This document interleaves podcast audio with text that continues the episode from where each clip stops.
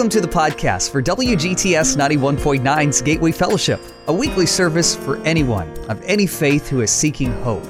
You can learn more and find more messages like this by visiting mygatewayfellowship.com or on iTunes. Now, here's today's message.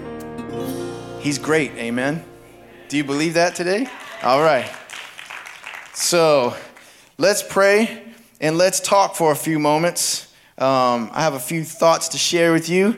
And as always, it is my, my hope that when it's all said and done, we'll end up where we need to be at the foot of the cross. And what I always love to say, you've heard me say it, and it's not original. I stole it from my old senior pastor. It just made a lot of sense to me that the foot of the cross is level ground. Do you know what that means? That means nobody's higher or lower. Don't matter how much money you got or lack thereof. Doesn't matter what kind of car you drive or what kind of car or the bus that you're taking. Doesn't matter. When we come, when it comes to Jesus and it comes to grace and it comes to salvation, it's level ground because we all are in need of a Savior. Amen. So my hope, as always, is that when we finish, we end up there at the cross, remembering exactly who we are and where we would be without Him but the fact that He has accepted us and loves us, it's the best news. I think they call it good news. and so we celebrate that tonight. Um, so let's pray, and then we'll jump right in. Jesus, thank you so much for your love. Thank you for your grace. Thank you, Father, for this time to be able to worship. We've already been able to sing these songs and hear your word and hear your spirit, feel it move and remember that all we need is you. Remember that this one thing remains that you are for us and not against us. And so now, Father, as we open up the word, God, you know uh, I am unworthy to speak this message. I'm un- unworthy. And I believe, Lord, every single person here is unworthy. But by your grace, you've made us whole and you've made us clean, and we rejoice in that. And so we come boldly before you this evening as your children, but not only your children, but as your friends. And we pray that you would speak to us and have your own way. We love you, God, and we thank you in Jesus' name. Let everybody say, Amen and Amen.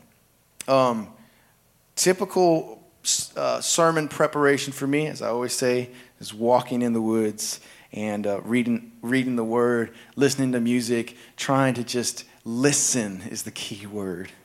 And uh, so I want to talk to you about a nice family friendly Bible verse that's going to just make you feel so warm and cozy inside. It's uh, from the book of Mark, and it's, uh, it's a story of Jesus casting out a demon. So I hope that when we hear this, you feel the power of God, you feel His strength, and that you're not, you don't go home afraid. Because the funny thing about uh, these kinds of verses is that you know you got a whole, there's a whole business dedicated to it, right? I mean, how many scary movies, movies, movies, movies have come out all about exorcisms and all these things. I'm not trying to make light of certain things, but when you really start to read the scriptures, when it comes to Jesus dealing with the devil or de- dealing with demons, it's not very exciting. You know? It's like, leave. but that doesn't, I guess that doesn't sell many tickets. You know, Jesus has this extraordinary power to be able to change a dark situation. And so, where we find ourselves in the book of Mark, we see Jesus dealing with someone. So, I'm going to read it. You can follow along. It's in Mark chapter 5, starting at verse 1. It says this They went across the lake to the region of the Gerasenes. When Jesus got out the boat, let me not take a phone call though. When Jesus got out the boat, a man with an impure spirit came from the tombs to meet him. The man lived in the tombs. Where did he live? All right, just make sure you're alive and with me. I don't want you guys living in the tombs. I know it's easy to fall asleep, but wake up. So this man lived in the tombs, and no one could bind him anymore, not even with a what? With a chain. For he had often been chained hand and foot, but he tore the chains apart and broke the irons on his feet. No one was strong enough to subdue him, not even Kyle, Nate, Marcus on drums. You could not hold this guy back. Josiah, maybe you could for a few minutes, but not enough. Says no one was strong enough to subdue him. Can you imagine that? Just, to, just tangent number one. A whole town, there's nobody stronger than this dude. You know what I mean? Nobody can put him down. No one in Silver Spring can stop this guy. And no, probably nobody wants to either. I don't want to mess with nobody living in the tombs. so it says, No one was strong enough to subdue him. Night and day among the tombs and in the hills, he would cry out and cut himself with stones. When he saw Jesus from a distance, he ran and fell on his knees in front of him. He shouted at the top of his voice. I'm not going to demonstrate that, but have you ever heard someone scream at the top of their voice, at the top of their lungs? It's actually horrifying. Anybody know what I'm talking about? It can be a horrifying experience. I remember when my mom was first diagnosed with cancer, we didn't know what was going on. My sisters and I, uh, we were at Washington Adventist Hospital. And you know my mom. For those of you who, who don't know, mom has passed on. And, um, you know, we just have our faith that this is not the end. But when we first found out that she was sick, we didn't know what was going on. We took her to Washington Adventist, and everything seemed fine. We thought maybe she was just having a panic attack of some kind because she would lose her her her, uh, her kind of motor, motor skills and would kind of just lose control. We took her up there, and everything seemed fine until she had a seizure at the hospital right before they were about to let her go. And when that happened, they did another MRI and they found a small little mass in her brain. Um, and you know, you hear that small little mass, you, you, don't want, you don't want anything there. And I remember being so confused and so scared and so shocked. And uh, she was transferred from Washington Adventist Hospital to George Washington in D.C. And after a few, what seems like forever, tests uh, came out that she was uh, diagnosed with brain cancer. And I remember walking out of there. My dad decided to stay the night. We walked out of there, and um, my sister Jenny was just quiet and just trying to process everything. You know, just a few moments ago, they were going to let her out. We were just going to go home. And now, all of a sudden, a brain tumor. And they actually told us, and I've, I've shared this with you before, at the beginning, that they didn't think that she would live long at all. And um, not, not a year, not even a few months. They thought it was, it was done. And so, you know, you go from here to here, and I'm walking out with my two sisters, and my middle sister, Jenny, she's just quiet. And then my sister Maria says, you know, you can, you can let it out. And in the middle of DC, you know, right there, there's this, the station right there. She just screamed at the top of her lungs. She just screamed. It scared me. And, and I remember it to this day. I remember that sound. And maybe some of you guys know that sound of, of mourning, that sound of anger, that sound of, of, of, of, of longing. You don't know, but it says that he shouts at the top of his voice. And keep in mind, nobody is stronger than this man, so you can imagine that his voice is not soft, it's not weak, it's strong. And he gets right in his face and he says, What do you want with me, Jesus, Son of the Most High God? In God's name, don't torture me. For Jesus had said to him, Come out of this man, you impure spirit. Doesn't sell a lot of tickets, right? Come out of this man. Hmm? All right. Nobody was strong enough to bind him, but Jesus says a few words. We'll come back to that. Then Jesus asked him, What is your name? My name is what? Legion, for we are many. And he begged Jesus again and again not to send him out of the area. The story ends with Jesus casting the demons out of this man, and they go and leave. And um, this man becomes a fully devoted disciple of Jesus and wants to follow him. But Jesus tells him, just stay where you are and tell everybody what God has done for you. It's powerful stuff. A simple word, come out of him, impure spirit. Come out. Come on. Leave him alone. God comes and does the unexpected. Now, there's a few things I want to dig into this. It won't take me very long, so just bear with me, all right? First thing is this I love the story. I love this story here because it says they got in a boat and go to this place. Jesus is going out of his way to go to this place. Do you think, by any chance, that maybe Jesus knew what was about to happen? I would argue, absolutely, he does. He knows what's going to happen. And I think it's a sign and, and something that God wants us to know today that you are on God's radar. Okay? You are not forsaken. You might think that God is busy, he's, uh, he's overwhelmed with all kinds of bigger problems, but you are on God's radar. This man, in the grand scheme of things, Jesus was getting ready to die for the sins of the world, right? Jesus was doing had, had a mission, had a purpose. And what happens? He gets in the boat and they go across the lake and they go to this place. So he can encounter this young man who has been disturbed and who has been troubled. So you, my friends, are on God's radar and you matter to him. It's easy to think that maybe he's forsaken you or maybe he's got other things going on, but no, he has perfect timing and he knows when it's time to come to you and fix things, okay? Sometimes when you hear that, you think, well, then that means I'm to be happy, healthy, and wealthy. That doesn't always necessarily mean that. In fact, Jesus promised us in this world you will have trouble, but take heart. I've overcome the world. I know what's best for you. I think it's funny that you, you, you, you hear the story of this man and you realize that this guy is in deep with his problems. Nobody could hold him. Nobody could bound him anymore. He was too strong. It seemed like nothing was ever going to help this guy. He's living in the tombs. Let that hit you for a moment. And think if there's any area in your life where you are living amongst the tombs. And you're just staying there. You're just stuck there. You, you don't think there's ever going to be a change. And then one day,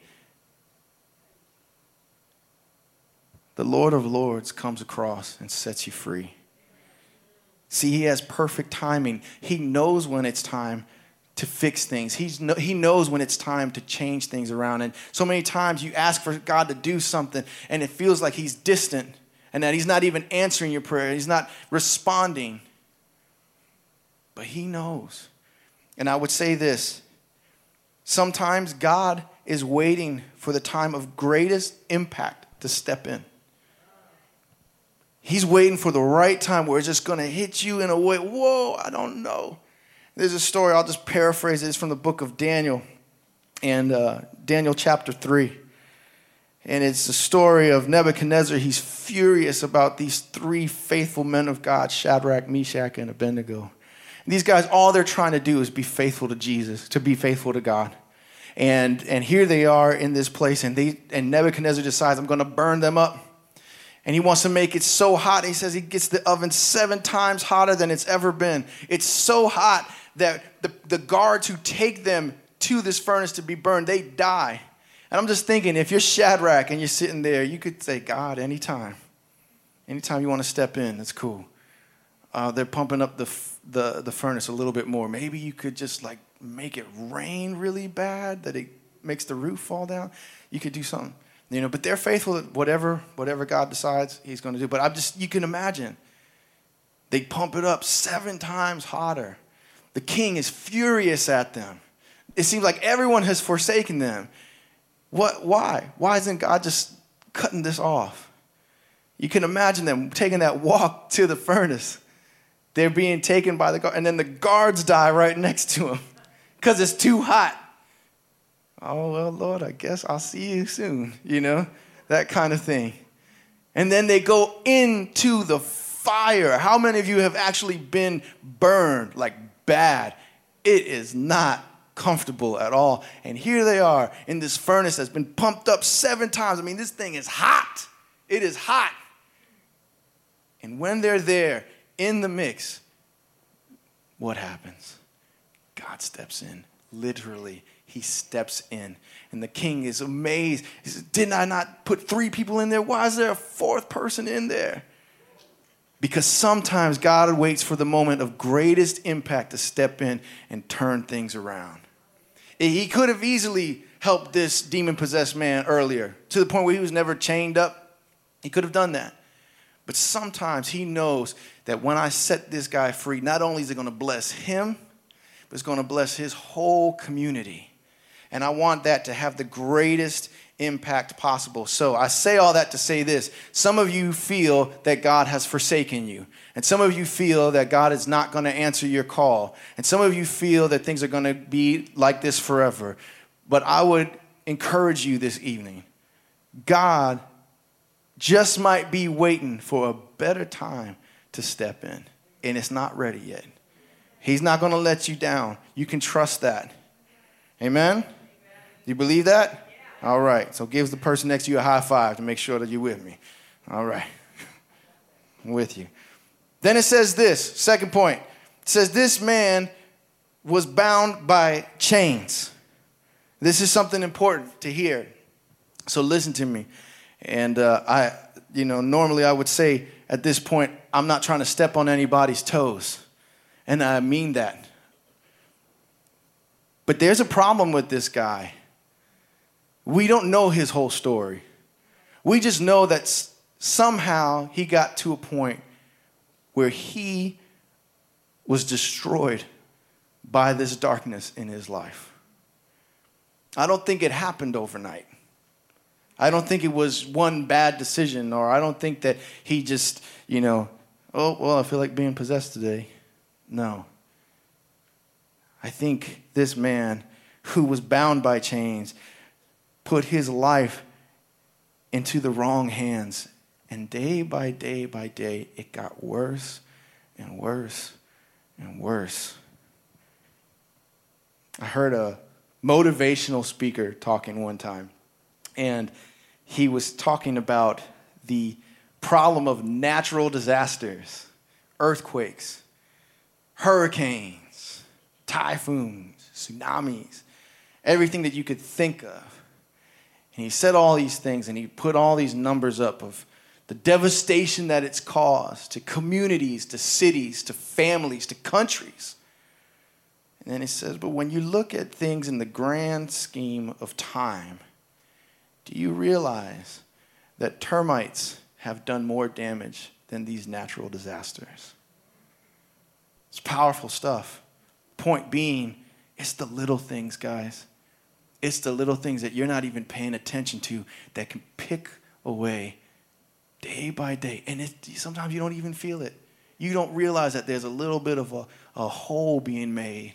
And that hole is slowly getting bigger, slowly getting bigger. And the bigger it gets, the more problems can come in. It starts off small, starts off small, but it's just chipping away every single day. And if you are not surrendering your heart to God and saying, Lord, take care, or God, forgive me, Lord, you know, I believe, help my disbelief. Jesus, I just call out to you. I don't know, but I need your blood just to cover me, Father. Then we definitely open ourselves up to the potential of being bound in chains that get so hard that they, they, can't, they can't hold us. The irony about it is this this guy was chained up and he would break free, but he was still in chains. You know what I mean? So I would challenge you this. I hear this uh, from the book of First Peter. Not to scare you, but to be honest with you. It says this in First Peter uh, chapter 5, verse 8 through 9. It says, Be alert and be of a sober mind. Your enemy, the devil, prowls around you like a roaring lion looking for someone to devour. Resist him, standing firm in the faith, because you know that the family of believers throughout the world is undergoing the same kind of suffering. I was able to take a trip to South Africa, and I was able to go to Kruger Park. Kruger Park is this huge, you know, it's like a country of just open wildlife. And all anybody wanted to do was see a lion you know, you go on this tour, you see the giraffes, you see this, you see that, but everyone just wants to see the lion. And it was the last night there, and we were driving in this big old truck. The smell of diesel fume all over the place made me I get nauseous even just thinking about it. And all we want to do is see a lion. I saw everything else. And you know that last night, here we are on this on this on this trip deep out in the middle of nowhere. I mean, if something would have happened to me there, y'all would have never known because it was in the middle of nowhere. And we we, we stop for a moment, and our guide says, Look, turns the lights off, puts a spot on, and there's this big, huge lion, male lion, the big old mane and everything.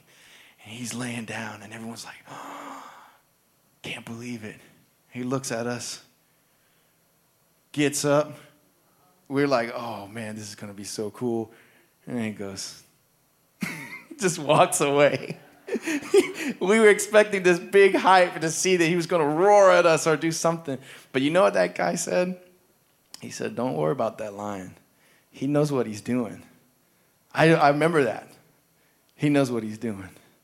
Sometimes that lion might be aggressive and ferocious, and you, oh man, I got to stay away from that. But sometimes the lion might be like, You want to be friends? You know, you want to hang out with me? And the, and the scripture says that he's like a roaring lion. He's this, he's, he knows what to do. And he knows the weaknesses that we have, and these little termite bites just taken away piece by piece till eventually, sometimes we get to a place where we're totally broken. And though we're breaking out of these chains, we're still chained up. But there's no reason to fear.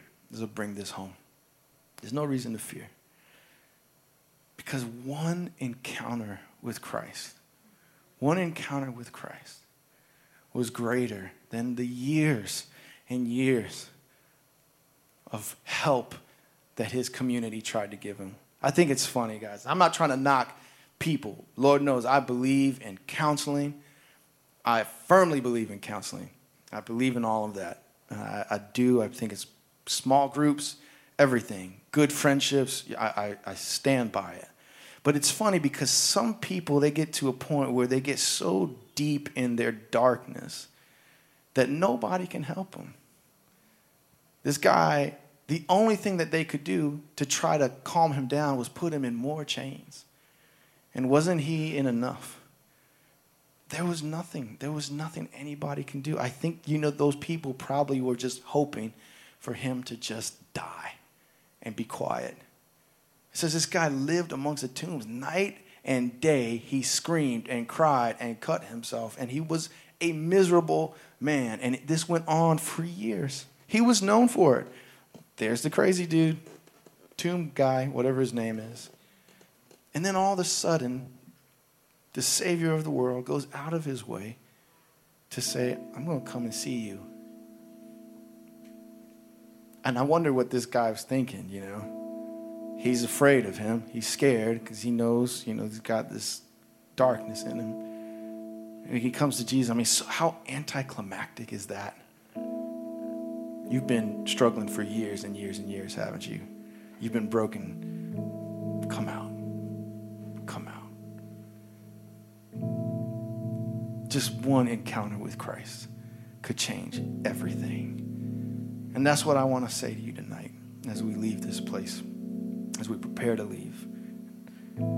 Some of us are putting our faith in people, and though they may have good intentions, sometimes that's just not enough. It's part of it because it's a process. And some of you are thinking maybe tonight that you're just going to hear this word and then things are going to be gone. No, sometimes it is a process, it's a journey. I have many friends um, that were arrested, locked up.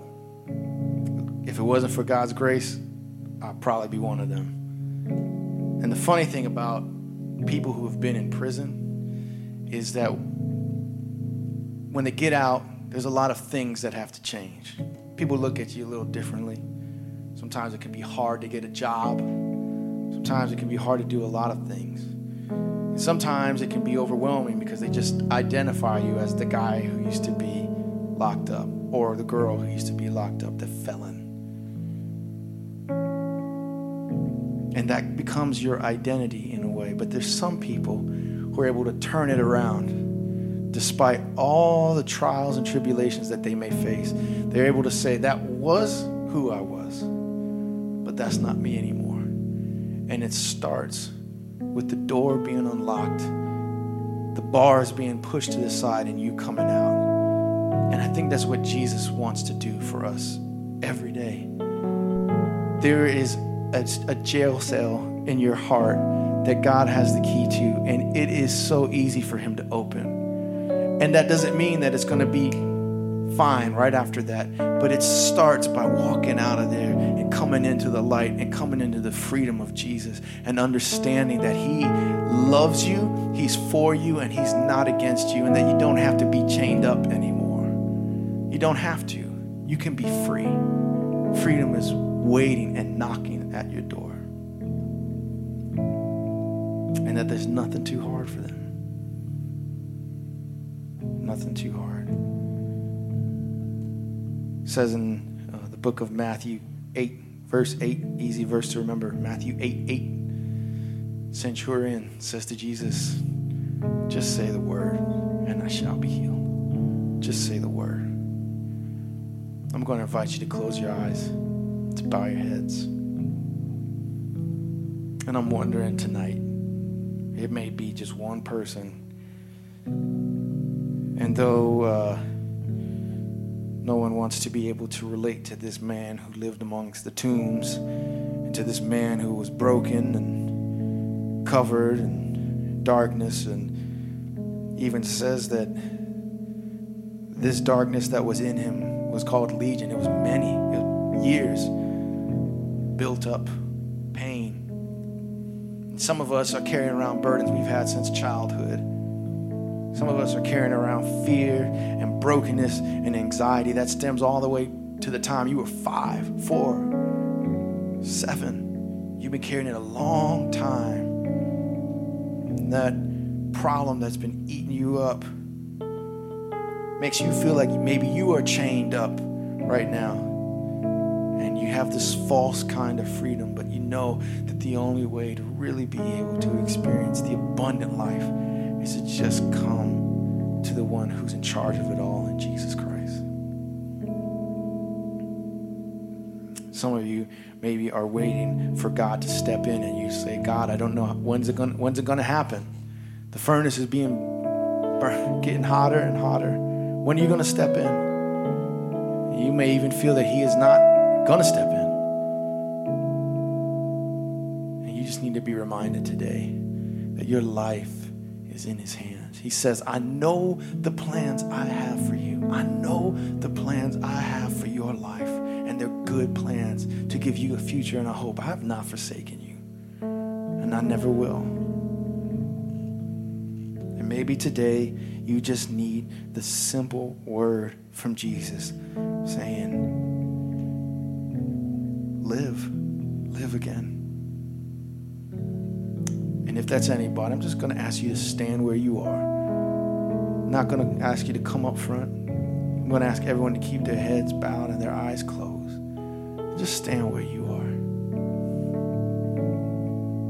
And it's between you and Him. It's between you and Him. But know that there's freedom knocking at your door today, and that Jesus makes special trips for people that He loves. He'll go out of His His plan come and, and, save this man who was walking amongst the tombs, forsaken by everyone. He, he made a special trip just for him. And he'll do the same for you. Oh God, we thank you so much for your love. We thank you for your grace. We pray, Father, that you would bless those who are standing up right now, who are taking a bold stand to say, Lord, I just want to be free in you. God, fill their hearts now with grace. Let them know you have beautiful plans for their lives and that it's not too late. Let them know, God, that you are going to step in.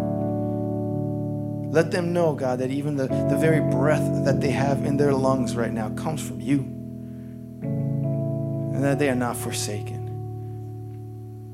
Some of them need to be reminded, God, that you're just waiting for the right time and you're going to blow their mind with what you're going to do, Jesus.